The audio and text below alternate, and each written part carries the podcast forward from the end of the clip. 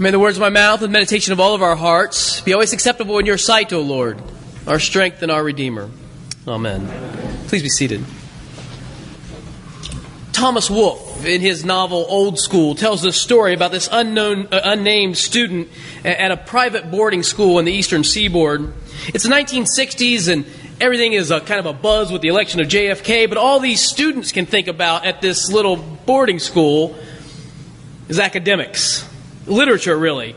The story is obviously written in a, in a, different era, and it's obviously fiction because I know some high schoolers, and that's normally not what they think about. But they are kind of caught up into this, and, and the reader kind of gets gets kind of caught up in the purity of intention. That these students really are, um, you know, fascinated by literature, and they, you know, their their lips are dripping with poetry, and their mind is saturated with prose, and and they think about stories and poems and all that sort of stuff. And this school has a particular contest every year. Every year, some um, famous uh, writer is coming to the school, and, and there's a writing contest with the students, and the student who wins gets a, gets a private audience with this writer. And Wolfe says in the first year, it's Robert Frost. And so all the students begin to write poetry and they're, you know, they're, they're cranking out poems. And we have this, this narrator. He, you never know his name. He's, he's, um, you know, he's, he's a student at the school and he, writes about all his friends. And the first one, he, he makes this great poem. He comes up with this, with this spectacular poem. But one of his friends turns in a poem himself. It's called First Frost. And it was a, it was, it was a sappy attempt to get Robert Frost's attention. But here's the thing Frost thinks it's satire, not, not honor. He thinks he's making fun of him. And so he actually chooses the poem, First Frost, as the winner. And our hero just kind of languishes. Oh no, you know, I was that close. Mine was so much better. And this guy was cheesy, and he wins. He didn't get what he wanted. But the next year, Ayn Rand comes to campus. And so, having never read Ayn Rand, he picks up the Fountainhead. He reads Atlas Shrugged. He's, he's all reading about this and, and caught up in the, in the Ayn Rand movement. And, and wouldn't you know it, some student who has absolutely no real liter- literary skill, all he can think about is animals and science fiction, and he somehow combines a story about a cow uh, that was captured up in a, in a spaceship or something like that. And Ayn Rand picks it because she thinks it's a clever metaphor. And she uh, gives an interview to the school newspaper. What a wonderful metaphor that challenges the collectivist orthodoxy and its tyrannical hold on the intellectual life of this country. And nothing could have been further from the truth. And so our hero, ooh, frustrated again, so close. So, I mean, his story was so much better than this cheesy cow in a spaceship. But he doesn't win. The third guest is the biggest prize of all. Ernest Hemingway is coming to campus. And you'll have to read the book to find out how this one ends. I couldn't help reading this book, though, and feel for this boy. You know, he's a, he's a scholarship boy at this boarding school. He, he, he's always on the outside looking in. He, he feels like he's marginalized in all that he does. And every time he, he, he's about to get this, about to win the prize, it's like it slips right through his fingers. I, I remember this old Kentucky farmer used to say, just about the time your ship comes in, someone goes and moves the harbor. You know, this is his life. You know, have you ever felt like that? Just, just about the time. You're almost there. And something happens frustrating. You ever felt like that? You know, it, it, if only I could win this contest. If only I could meet the right person. If only my children would behave like my minister's children. Um, if only my husband would treat me with dignity, and if only my wife would understand me. If only our rector would preach shorter sermons. Watch it. Yeah, yeah, yeah. You know, it, it, have you ever been, you know, if a friend came to you and said, well, What do you want? I know what I want. I, I want this. And you put your finger right on it. In Jesus' day, the religious people knew what they wanted.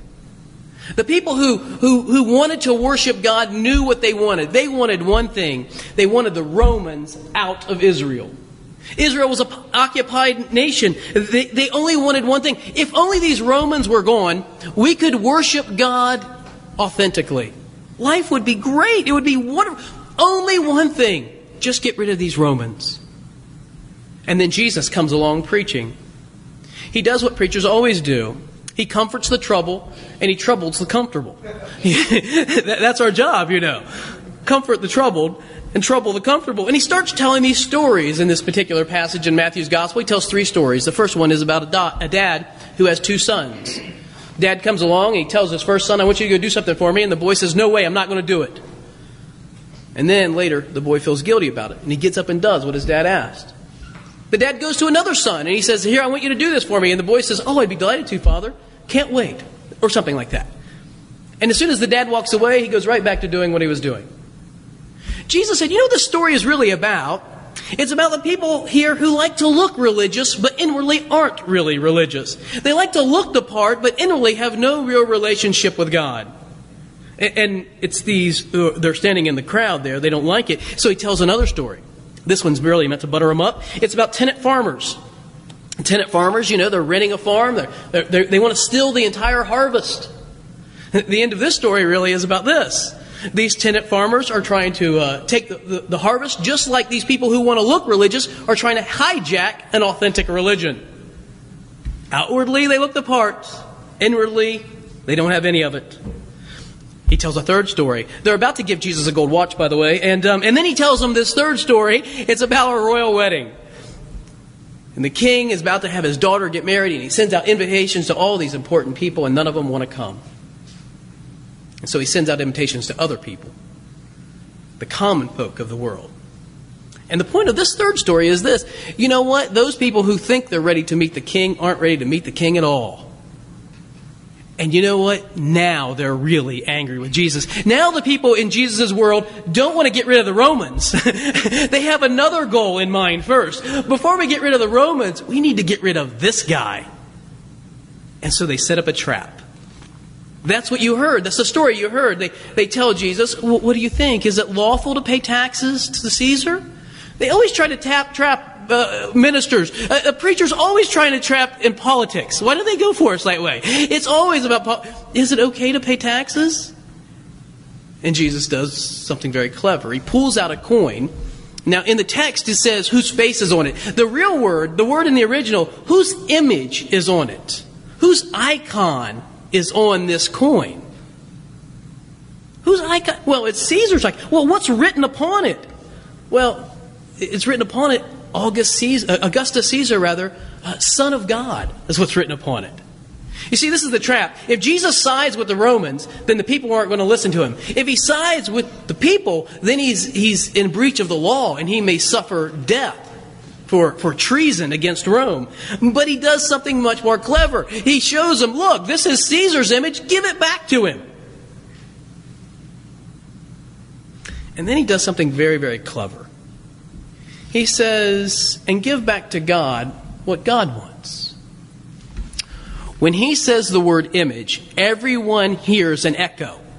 They hear an echo of a passage you've probably heard in your lifetime. It comes from Genesis chapter 1. God said, Let us make humankind in our own image. Whose image is on this coin? Caesar's image. Well, where is God's image? And then he does something else. And what's written upon it? Epigraphe. What's written upon it? This comes from another passage.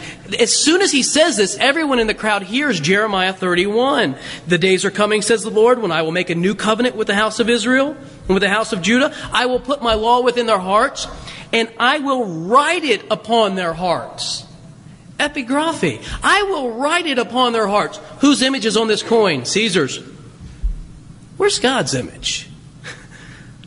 What's written upon this? It belongs to Caesar. What has God written? You belong to me. See, Jesus has turned the tables on them. They want, they know what they want. Maybe you know what you want. But what's the question here, really? What does God want? What does God want? He wants us. Not our money, not our possessions, not even our wants and wishes. He wants us. He wants just us and all of us. I, I remember when I was a, a, child, maybe you remember this too. Do you remember making out your Christmas list? it's almost that time, you know. I, I, I remember being a boy. I was like, I would lay on the um, on the floor in the living room, you know, watching Bugs Bunny, and have my um, I would have my uh, my Sears wish book open. Did you have one of those? You know, the big Sears catalog. And I'm in the toy section, and I'm, I'm paging through, and I've got a piece of paper, and my wish list was about all the things I wanted you know, a fire truck or whatever, you know, I, I, this is what I want, um, you know, and, and, I would find a new one. Oh, I hadn't looked at that. Look at that. That's a Tommy gun. I could really use one of those, you know, and, and I, would, I, would, go through this list and, you know, I knew I wasn't going to get any of it. You know, we, we weren't we weren't a family of means, but it didn't stop me from wishing. It didn't stop me from dreaming. It didn't stop me from stressing my mother out. Okay, it, it but it was an opportunity just to think, what could I have? If, if only I could have what I wanted as I've grown up and as you have, Christmas lists have changed, haven't they? Now you make out your Christmas list, and it's not the same as when you were a kid. What's on your Christmas list now is what you want to get for other people. No longer is about what I want, but what I want to give. And you found, hopefully, somewhere along the way, that in giving you actually find something better than in getting that it actually brings more joy to give than it does to receive. I think I've heard that somewhere before, haven't you? And I think maybe this is why Jesus says, you know what? God wants something. He wants you to give Him your life because then you will get what you really want. Amen.